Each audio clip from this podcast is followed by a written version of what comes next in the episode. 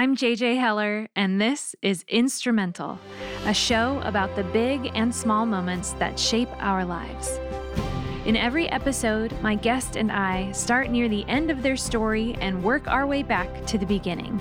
I hope our conversation reminds you that every second matters because none of us knows which moment will be the one that changes everything.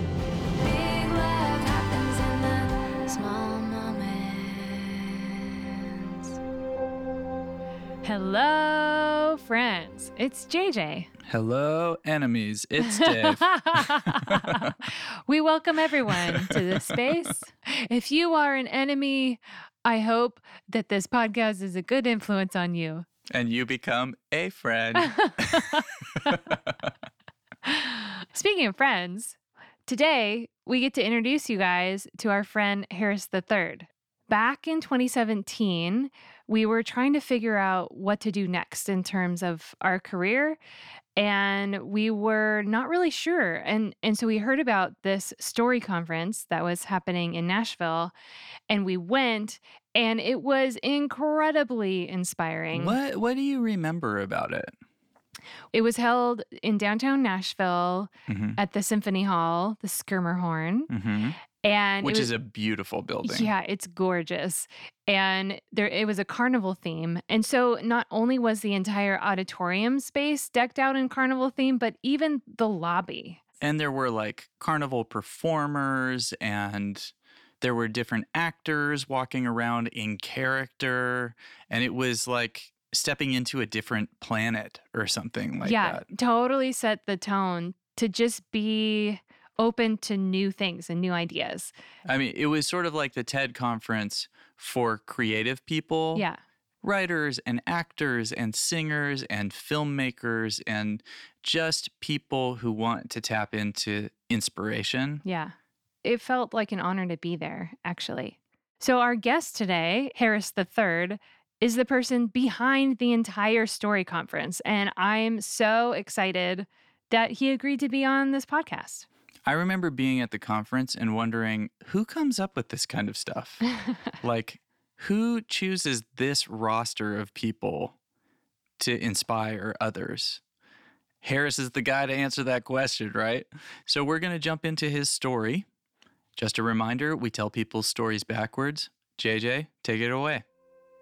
Act three Oh, buddy. Harris wears many hats. He is an illusionist, a film producer, a writer, and a storyteller. He's convinced that all of us have a superpower. I'll let him tell you what it is. Steve Jobs said the most powerful person in the world is the storyteller. Hmm. Plato is often summarized by saying, He who tells the stories rules the world, or he who tells the stories rules society. Like, if storytellers are that powerful, someone ought to be gathering them together to have a conversation about that. Because with that power comes some pretty big responsibility. Really, the, the deepest calling is to gather storytellers together, have conversations around helping them understand and own their power, and then to leave inspired and equipped to do their best, most creative work as they tell those stories. So we're really just trying to build now a community. It's not just a gathering, it's how do we build a community of the best storytellers in the world. And if you're like, well, I'm not one of the best storytellers in the world, but I want to be a really good storyteller, like that's how we all become the greatest storytellers in the world. You kind of have to tell a bunch of bad stories before you start telling the good ones, right? Exactly. The only way to become a better storyteller is to tell more stories. Yeah. You know, you got to put it into practice. Yeah. And it's crazy how it's grown to think that this was just a conference or just a live gathering. And then to have a few hundred people show up and then to now have, you know, 15,000 people around the world that are regularly plugging in, chatting, watching, consuming content, even if only 10% of them can make the trip to Nashville it's pretty crazy just to think about the growth that we've experienced and all the beautiful stories that are coming out of that. Can you think of any specific stories from anybody who's come to the story conference or somehow influenced by story? It's often less of these like seismic shifts where we take a Fortune 500 company or Fortune 50 or whatever and be like, oh, I came to this conference and it revolutionized everything. Because there's still one person that has to go back to an army of people that have created a culture and now they're swimming upstream, right? And it's really hard. And so I think it's small, little incremental changes that get me excited that I think will be fun to measure and look back at that question that you just asked me a decade from now and try to trace the ripple effects of what was that little change that was sparked a long time ago by that one person or those four people and that small team that came. But when you have creative directors from companies like Apple and Google, and you have Disney Imagineers and leaders from Nike and Cirque du Soleil, it's like, gosh, our hope is that they take a little small piece of this and it goes back and at least sparks the beginning of something that will feel seismic. Where we get the seismic shift that you're asking about is really in the life of these solo entrepreneurs or freelancers or artists who came feeling hopeless because they're trying to fit their art into this commercial driven model that's all about how do I please the marketplace? And for them to walk away not just feeling but understanding there's hope to actually honor the story that they're actually meant to tell and the art that they're supposed to create. And to realize that there's actually more long-term success rooted in that than trying to settle for the status quo of fitting into the watered down approach of creating whatever the masses want to consume. Yeah. And so that's what I love. You know, I love watching people give birth to a vision they didn't think was possible. People writing books that they've been sitting on for 10 years that they never wrote until they finally came and sat in that room for a couple of days or tuned into one of our webinars for a day. That's the kind of stuff that's pretty exciting to me. Filmmakers who leave making a documentary they wanted to make for years and years but never had the courage to. People who feel trapped in this giant corporate culture and they feel like the loner. And then they come to story and realize, oh, I'm not alone anymore. I do have a sense of belonging. I might be the weirdo in my corporate workplace, but I still have a role to play and to leave feeling empowered to play that role instead of change who they are. Do you feel like in the four years that you've been running Story, have there been any moments of doubt where it's like, I've made a horrible mistake? Or does it feel like you've just been marching down this path and you're just like, nope, this is full of meaning. I'm doing exactly what I'm supposed to do? Like, how has this journey been? Uh, it's I don't know if it's possible. I feel like I'm both of those things.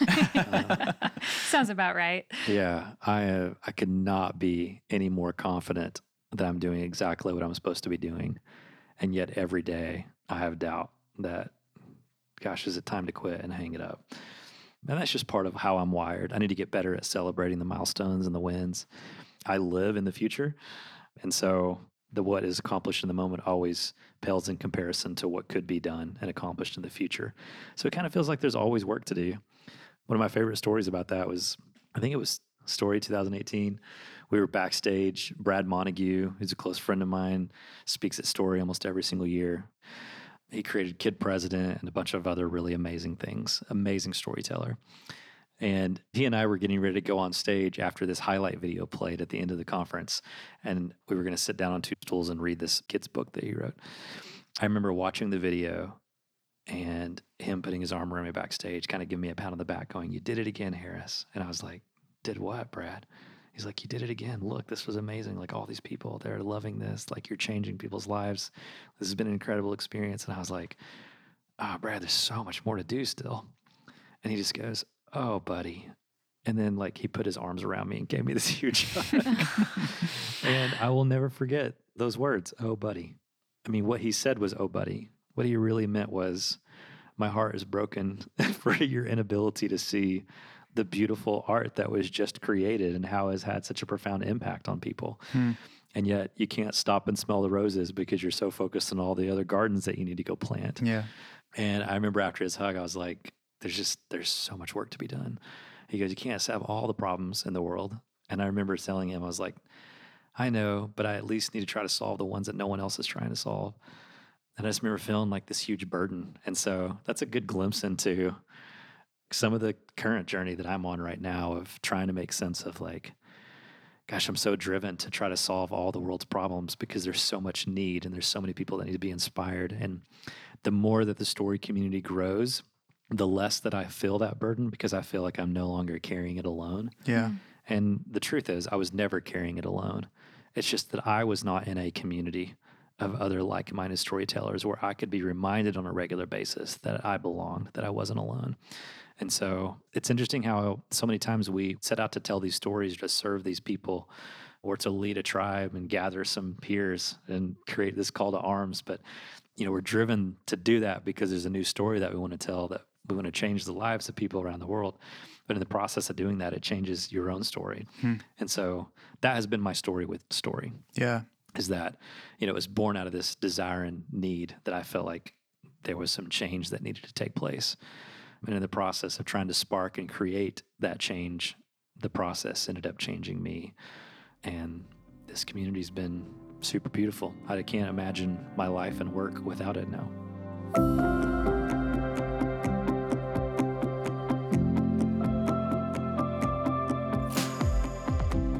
Dave, can you relate to feeling that way about milestones?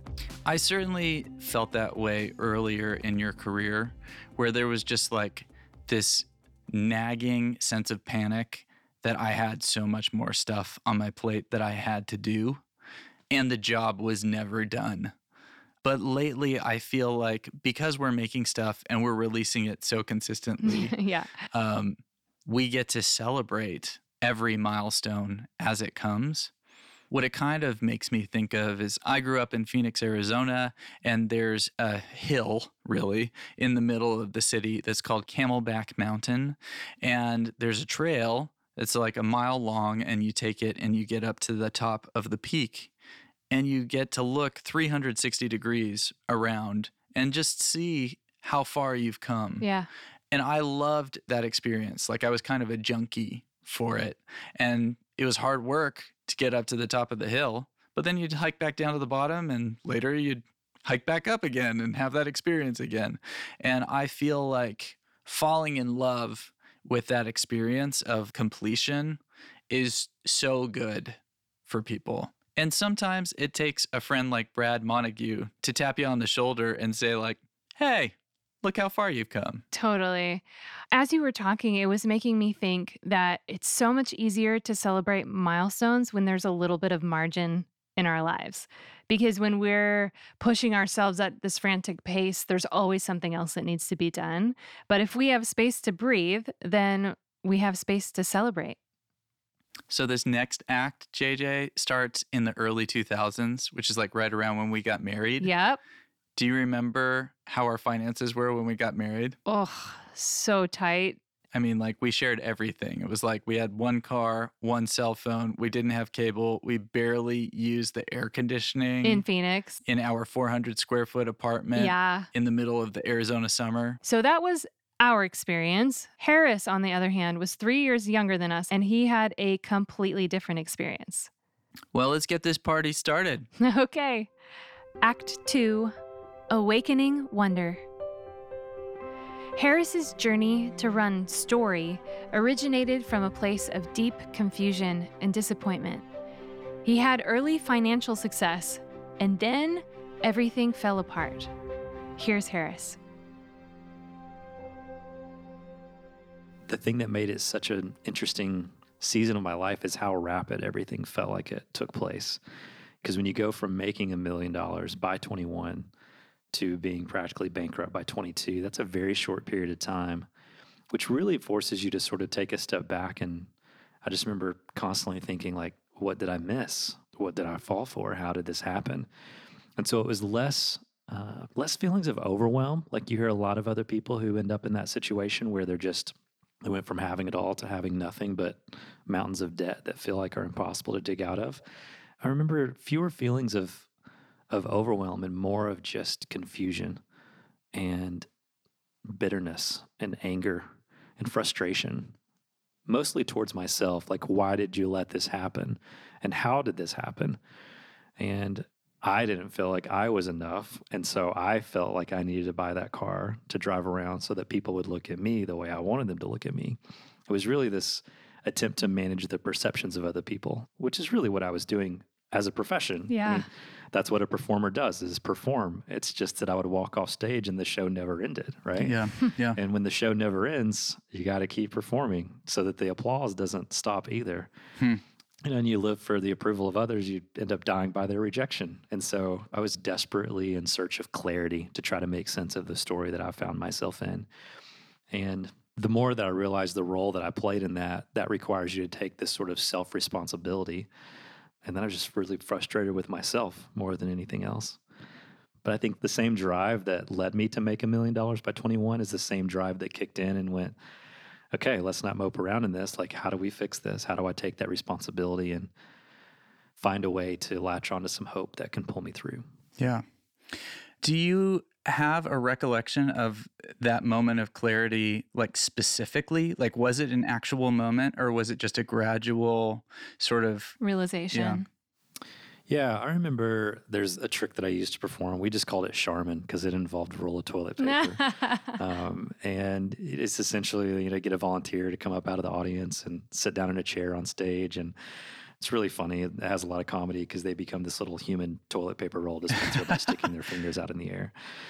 And I pull a little bit of toilet paper off at a time, balled up into a little paper wad, and they keep guessing which hand it's in, but it keeps disappearing. It's gone. And the person who's on stage is just, their mind is blown. They're like, what is happening? Where is the toilet paper going? And the audience is laughing the entire time because they're seeing me throw the toilet paper right over their heads. And in the audience mind, they're like, how is he falling for that if it's right in front of his face? And really, it's just a concept that magicians call misdirection.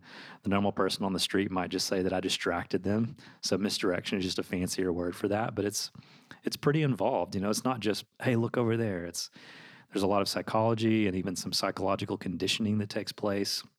And you sort of layer these things together some distractions, some sleight of hand, some social pressure from the audience of being up on stage in front of your peers. And the next thing you know, you just basically become complacent. You just do whatever you're told to do. And so, simply by shifting someone's focus, it's pretty easy for some truth to exist all around that person without them being aware of it. Hmm. I remember laying in bed at night thinking, like, how did I get in this position? How did this happen? And the more I tried to sort of chase these different rabbit trails, you know, to try to figure out how these lies worked, that's like, oh man, it's the toilet paper trick. It's someone told me to look over there, and then I missed it over here. And so, so much of it was just about connecting the dots between how all these magic tricks worked on stage as I was performing every night. Something as simple as taking a wad of toilet paper and throwing it over someone's head and drawing the lines of correlation to how I was tricking and deceiving myself. And once you have that clarity, you go, I don't want that anymore. I want to ditch the lies. How do I get away from the lies? I want the truth. I just didn't know what the truth was. With all of these realizations came deeper desires to live a more authentic life, came deeper desires to not play a role in the manipulation and deception and continue to be a part of the problem myself. So the idea of just traveling around and entertaining people felt super empty to me. And if that feels empty to you, you go, well, now what do I do to make money?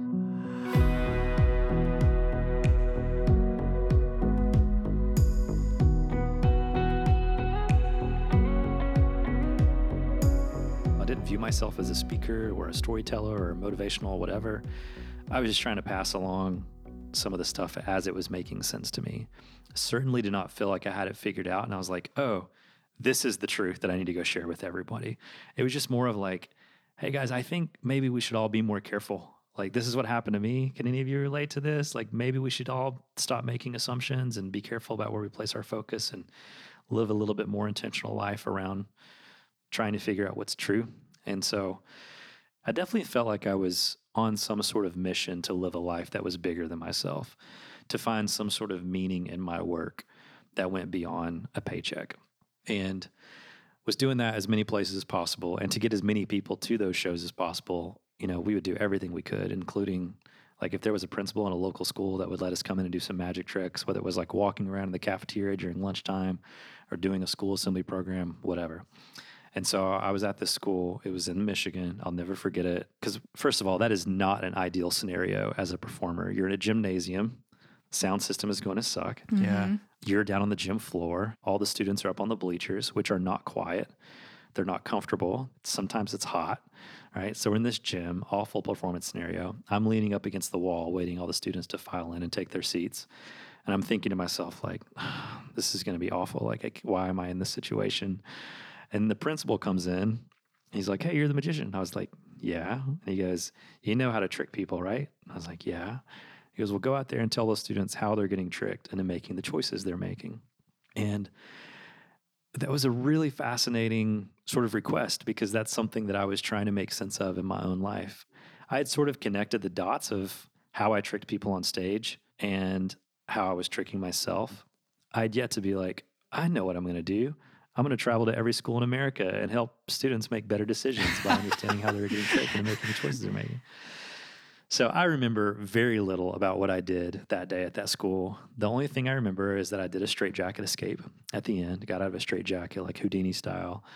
And I remember holding the straight jacket up at the end, not really knowing what to say, but feeling totally vulnerable, thinking, I don't know what your straitjacket is. I don't know what it felt like for you to watch me struggle to try to escape from this thing just now. A lot of you are probably trying to escape from something. A lot of you probably feel trapped and entangled by something. Whatever it is, I want you to know there's always hope. Don't give up. Hmm. And I remember finishing, and this girl starts walking towards me, comes down the bleachers. She's bawling. She has tears running down her cheeks. She walks up to me and says, Hey, can I give you something? I have something for you. Uh, I said, uh, like, what is it? she held out her hand, and I didn't know what to do. And so I just held out my hands and sort of cupped them underneath it. And she opened her hands and dropped a razor blade into my hand. And then I'll never forget the exact words she said. She said, That's my straight jacket, and I don't want it anymore.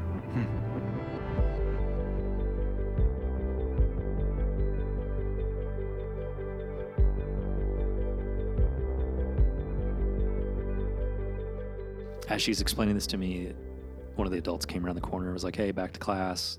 There was some kids that were hanging out. She was one of them that turned and started walking away. And as she walked away, like a home video in my head, I can still picture her putting her hands inside of her pockets and her back was facing me. And so I saw her forearms and she had scars all up and down her wrists and her hmm. arms. And I became desperate to understand her story. And this need to understand made me want to get inside of her head and go, I don't know exactly why she would do that, but I know what led me to be bankrupt at 22. I know what led me to make a lot of the other bad choices that I've made throughout my life. And so, how can I piece all this together? And I knew that there was a multi billion dollar advertising industry that was kind of like tricking people every now and then. Yeah. Um, but that doesn't mean that marketing was bad. I mean, I was at that school to market a performance, to promote a show that was happening later that night that could genuinely inspire people and help them. So it's not that an entire industry was bad. It's just I needed to understand how they were leveraging this power. And through that, discovered, you know, that the easiest way to sell perfume or a car or makeup or a certain brand of jeans is to create this void, this inadequacy in the life of someone and to make them aware of a problem that they didn't even know existed and to help them go to a place in their heads and their hearts where they believe I can't belong, I can't fit in, I am unworthy of love and acceptance unless I drive this kind of car, unless I wear these kind of jeans, unless my makeup looks this way, unless my waist size is this number. And that's when I discovered the power that storytellers have. I was probably 30 years old at the time. I was deep into feeling inspired to gather together other storytellers and have conversations about this and how we could change the world together. But along the way, I was sort of losing hope myself. I think because I was getting a little bit cynical. Because when you, I got to be honest with you, man, when you travel around the globe exposing deception everywhere you can find it, you spend so much of your life telling people what is fake. Hey, don't believe that. That's not real. Hey, be careful. Don't fall for that lie. Hmm. And if you're not careful, somewhere along the way, there's so much fake that you begin to question, like, gosh, is anything real? Is there any reality that I can like bank on and put my trust in? And that can lead you to a pretty dark place. I was probably at the height of my career at that point.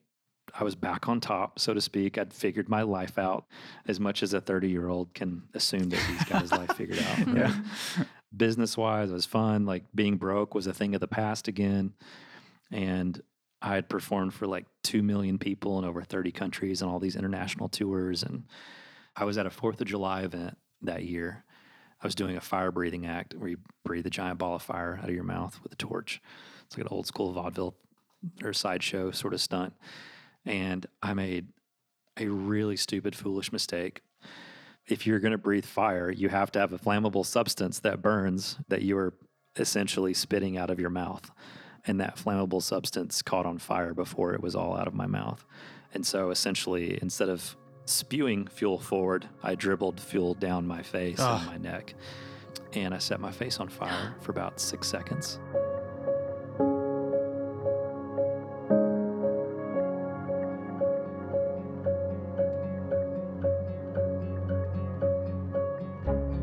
Second degree burns all over my face, my mouth.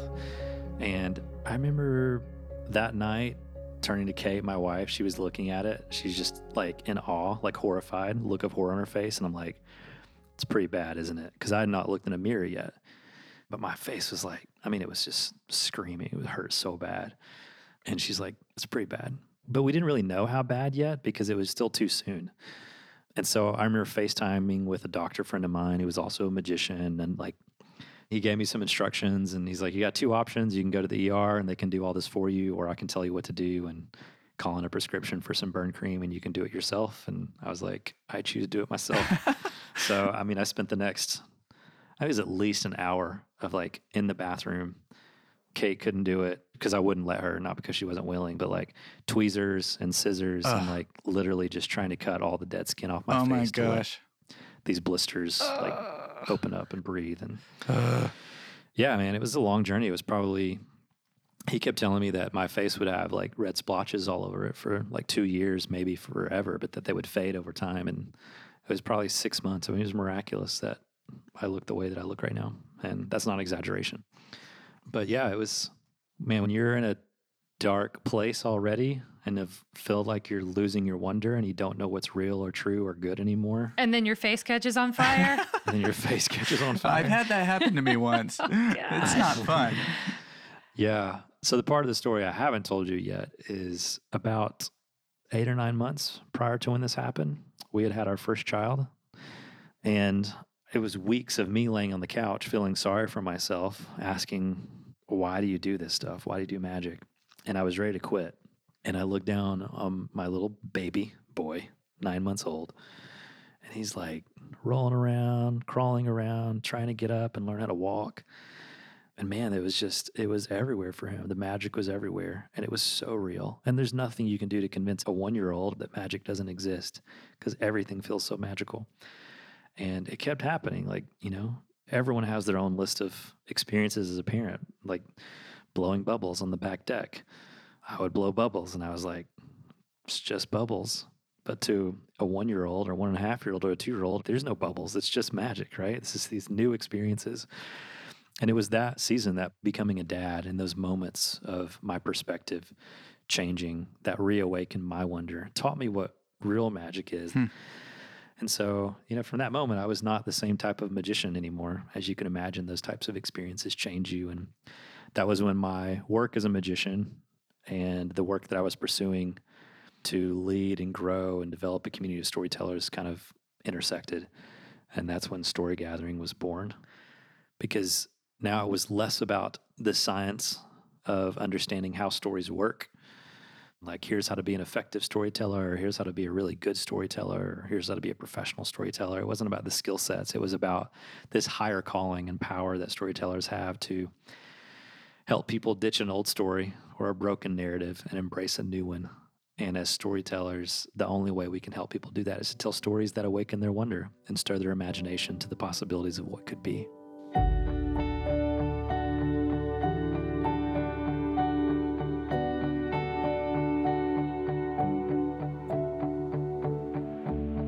I'm sold.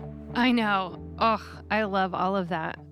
Hopefully, we don't have to burn our faces off to uh, learn that lesson. I know. Yeah. Well, it reminds me of some of the lyrics in our song Hand to Hold, the top of the chorus that says, May you never lose the wonder in your soul. Hmm. That's the kind of idea that resonates deeply with me. And I'm singing that song over my children, but I'm also reminding myself because you grow up and it's so easy to lose that sense of curiosity and amazement at things when really amazing things surround us every single day. Back to Harris's face. Okay. It, it looks great. I know. Honestly, it looks like nothing ever happened. Yeah. Also, we didn't mention this in the interview, but Harris's first book releases on October 13th, and it's called The Wonder Switch. I'm sure there are plenty of good pointers in there for how to recover your wonder. Yeah, I'm totally looking forward to reading it. I'm looking forward to listening to it. I hope Harris reads it. I know. His that'd be- voice is so soothing. It is very soothing. We're getting close to the beginning.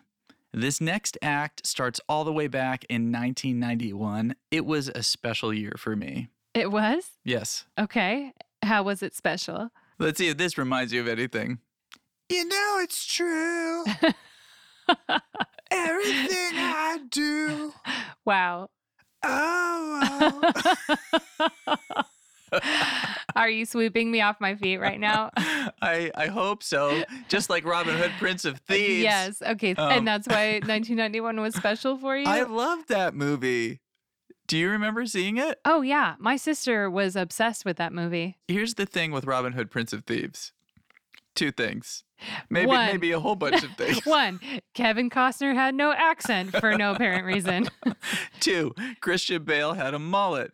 Three, three, some guy got his hand cut off at the beginning. Ugh. Four, The witch was really super scary. and the guy who plays Snape is in it. And the best song in a movie soundtrack ever. I'd die for you. Doesn't he slide up like that? Um, not like that. oh my gosh, that movie's going to be 30 years old like next year. Time flies. So in the theaters, Kevin Costner was shooting bad guys with arrows, Yep. and Harris was about to have quite an amazing year. Yeah. Let's take this thing home. Okay. Act one A Life of Magic. You're about to hear how Harris first fell in love with wonder. This act includes a baseball glove, a trip to Central America, and a prayer request that changed everything. A lot of this started in 1991, way back in the 1900s. uh, I was, you know, growing up as a little kid in that small town in Southeast Tennessee. What's funny is I was obsessed with baseball at the time. I sucked at baseball. I never got to play in an actual baseball team. I played every day I got off the school bus at my grandparents' house, which is where the school bus dropped us off. And I was so obsessed with baseball that even though I wasn't good at playing it, I was gonna start my like trading card business. And so I started like amassing and trading baseball cards. You were an entrepreneur even back then. Yes, I was. And my secret was, you know, everyone traded baseball cards because they were drawn to a certain player that they were a fan of. And I had no affinity towards a certain player. And so instead of being loyal to my team or player, if you were offering a higher priced, higher valued card to me in exchange for the player that you wanted, that's all that mattered is that each trade leveled up. So I was obsessed with trading baseball cards. And I remember when I was nine, I was nine years old, the height of all that, begged for a new baseball glove for Christmas that year and never got it. And I remember we went to my grandparents' house in St. Louis, my dad's side, got to their house a few days after Christmas, and I walk into the living room and there's a box under the tree, and it is the perfect size to hold a brand new baseball glove. And I was like, oh my gosh, it's actually happening. This is it. And I rip open the box the next morning, and it's a box of magic tricks. And I was devastated. I was like, why would she buy me a box of magic tricks? Like a baseball glove is not that much to ask for.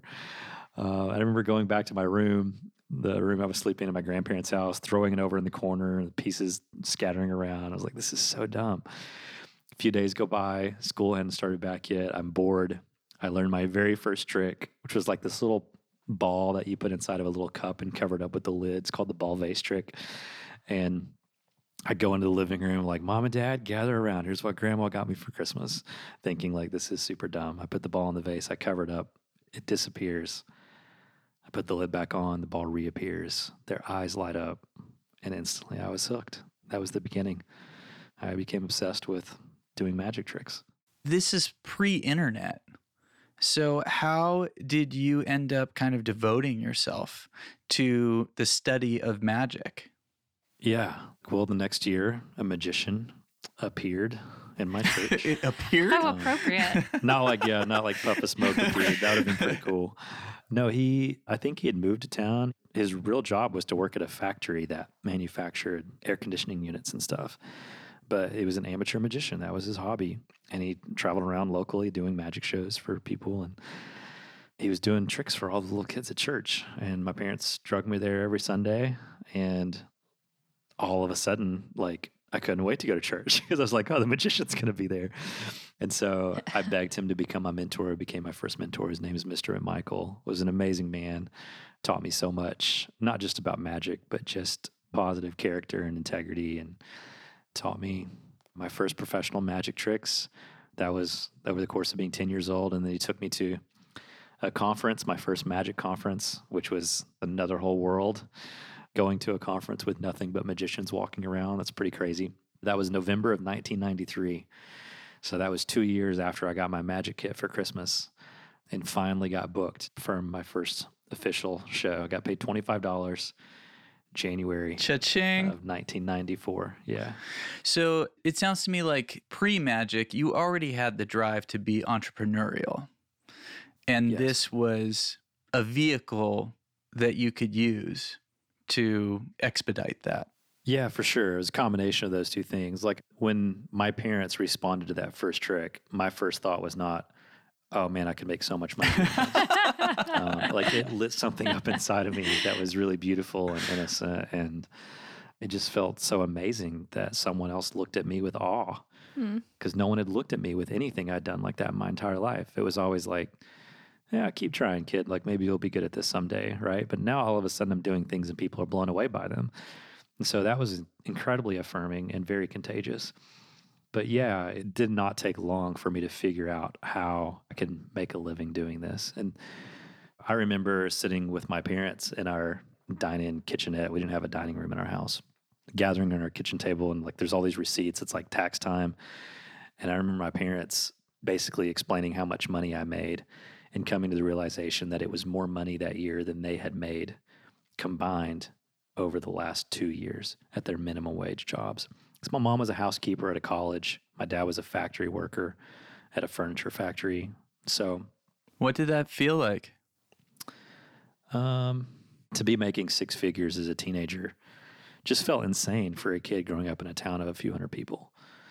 It served as a shield, I guess, for like all the ways that I wasn't cool. It gave me an ability to buy a ticket to acceptance instead of having to earn it based on who I was. I was bullied a lot as a little kid. I was not one of the cool kids. You know, I had buck teeth. Most of my clothes came from yard sales and hand me downs or whatever the cheapest clearance sale was, the local outlet store. So, you know, I struggled to make friends until I got really into magic. And even then, it took a little while because it's hard for most people now to make sense of, but there was a time when magic was not cool. so, like, even when I met my wife at, I was 17, she was 18 years old. It was like four months or something like that until I finally told her what I did. She was like, Well, what do, what do you do? Like, you have a tie on and you have your own car? Like, this is weird. And I was like, Oh, you know, I'm in town working with this company or whatever and just trying to learn. And, you know, when it finally comes out, it's like, what, you're a magician? Like, where do you, perf- like birthday parties or like you travel with the circus? Are you like a carny? Like, how does this work? Uh, and so people conjured up different images. And so when you're going through middle school and high school and you do magic tricks at birthday parties, it does not score you a lot of cool points to find acceptance with the right crowd at school. Yeah, so I mean, it feels like there was a tension there for you where on the one hand it gave you a feeling of value while you were also like somewhat ashamed by the occupation. Yeah, probably embarrassment would be the first word that comes to mind. I was a little bit embarrassed by my occupation, but yet I could cover just enough where it's just like, yeah, he does like magic tricks or something, but he's like totally loaded for being a 15 year old. so there was a little bit of the like imposter syndrome. I mean, when you hear millionaires and billionaires talk about how, how difficult it is to form deep friendships because you just don't know who is truly accepting your friendship for who you really are as a person. I mean, on a far different level, that's what it's like to make six figures as a teenager. Is that you're constantly skeptical about? Sure, I have lots of friends, but really they're just kind of acquaintances. I guess if anywhere, the place I feel most known is from the story community, outside of obviously the context of my own family and personal relationships. I think that's probably because it's the place where I've given myself the most freedom to allow myself to be known. It's the place where I've been the most vulnerable.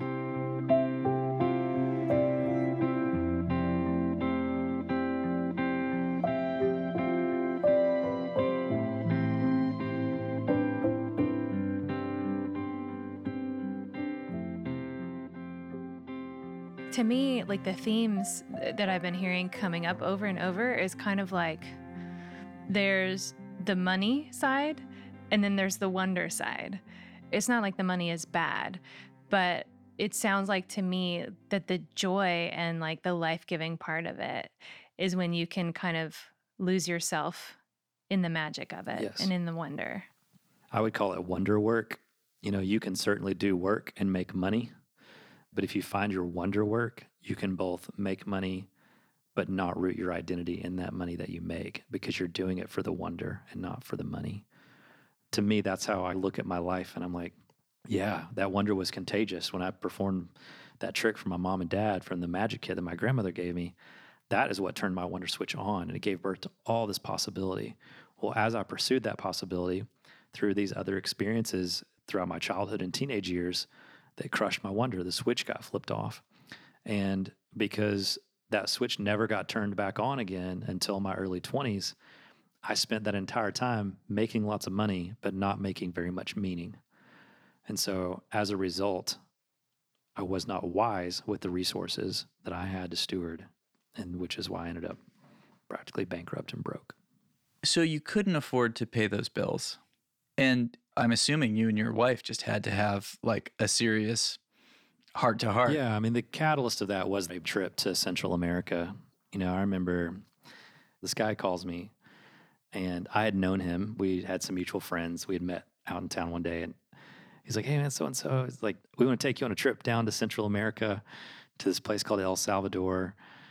I didn't really know what we were going to do. He's like, pack a bag of tricks. Like, we'll do magic tricks for little kids in schools and orphanages. Like, it'll blow their minds. Half of them have never even experienced something like what you do. So, my wife and I, we get on a plane, we fly down to El Salvador, and we interact with all these kids living in poverty. And I remember every single time we would leave a place, we'd get back in the van, and all the workers were like, Oh my gosh, that was amazing. Like that one kid, and then this kid. And I'm like, I didn't understand why it was so special because that was a normal occurrence for me. I would go somewhere and make people feel those things, and then I would go on to the next place. And they're like, Harris, you don't understand. And I didn't understand. Like these were kids that were living on less than a dollar a day, right? And so we do all these magic shows. It's super impactful, but it was more of like, oh man, this feels really good. Like it's so cool to like give back. And like I'm such a good person because I'm volunteering my time to come down and perform magic for these kids in poverty. And the last day, there were no more magic shows. They're like, let's just go visit some of the families. We're actually part of this really cool organization, and I want you to understand like how we're serving people in these different communities. We're like, sounds great, it's awesome. And we went house to house to house, interacting with these families. And I will never forget this last house. It was like all the other houses that we went to that day. You know, one room house, living room, bathroom, bedroom, kitchen, everything's there in that one house. And for some reason, that's when it really started to sink in a little bit. I remember sitting there thinking, like, I've got it pretty nice, like back home in America in my big cushy house. But gosh, I'm like, I'm so stressed out in debt, on the verge of bankruptcy. I can't even pay my minimum payments anymore. I don't know what I'm to do when we get back home. And as I'm processing all of that and comparing my life with this life, this mom is sitting here explaining, like, telling us these stories about her kids, and she's so happy, and everyone's smiling and laughing. And it was almost like I had this, like, surreal experience where I detach from the conversation. Everything's in slow motion. It's like everyone's laughing and talking and exchanging like ha-has around you. And I'm just like, I can't believe the difference between this family's life and yet she's so happy in my life and I seem so miserable.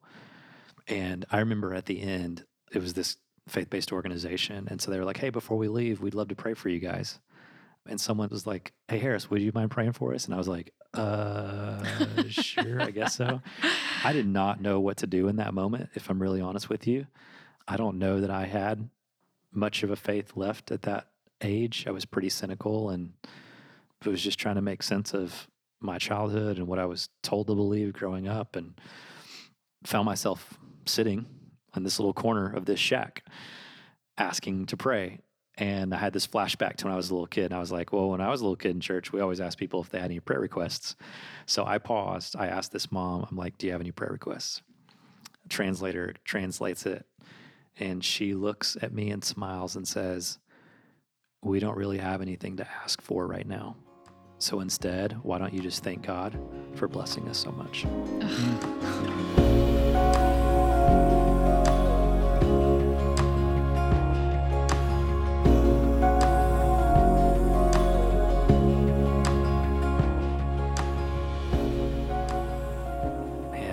I feel all the emotions right now, even telling you guys that story.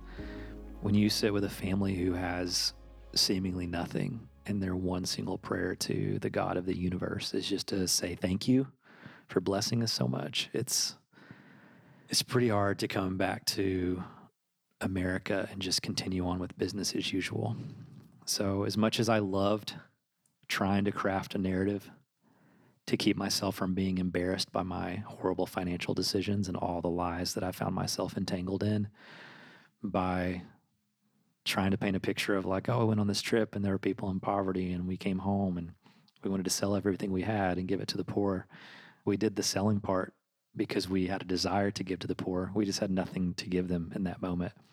That's when I realized that some people are so poor, all they have is money. And I was more poor than they were. Gosh, if that family who has nothing can have that type of joy, surely we can have that kind of joy by parting ways with all of our stuff.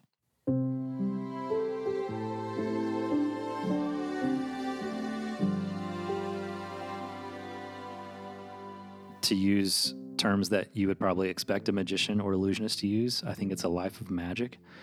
You know, Roald Dahl famously said that those who don't believe in magic will never find it.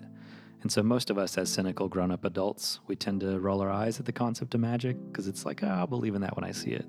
But to me, magic is just defined as these transcendent experiences that are hard to put into words meaning, purpose, love, joy, you know, experiences with people that we care about, love, and our family, kids. And so I think that's really what we're all in search of is magic, which really that's the best way to describe the intersection of my work now is when you look at that journey of trying to make sense of these stories that people tell themselves and who are the people behind leading us to tell ourselves those stories. At the end of the day, it came back to where I started when I was nine years old and got that magic kit from my grandmother, which was wonder. The reason I latched onto magic wasn't because it made me feel powerful and all of a sudden I could fool people or trick people or get one over on them or whatever. It was because someone else lit up. I did something that I thought was dumb, that didn't have any wonder, and someone else was like, wow, that was amazing. And it was the first time that someone had looked at me with a look of awe and wonder in response to something that I had done. And that awakened my wonder because wonder is contagious, it gives birth to possibility. We as human beings sort of live as if seeing is believing. But if you turn on the wonder switch, reawaken someone's sense of childlike wonder to the possibility of what could be, well, now you've given me permission to believe in something that I've yet to see with my own eyes. Why not offer people stories that offer new realities that they don't need to escape from? And I think we need those types of artists and creators, and I think they're being born out of this movement that we're starting.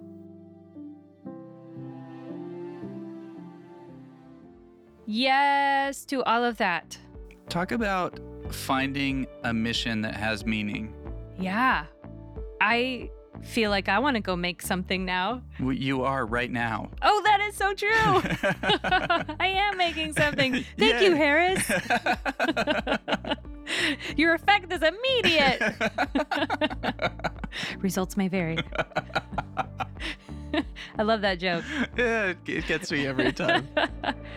But seriously, I hope that you feel inspired after hearing Harris's story. I know I do. I know I do. I know I sound so southern. Southern. I know I do, and I hope y'all do. I hope y'all do too. We're almost done. Let's do our final segment. It's called Let's rewind the tape.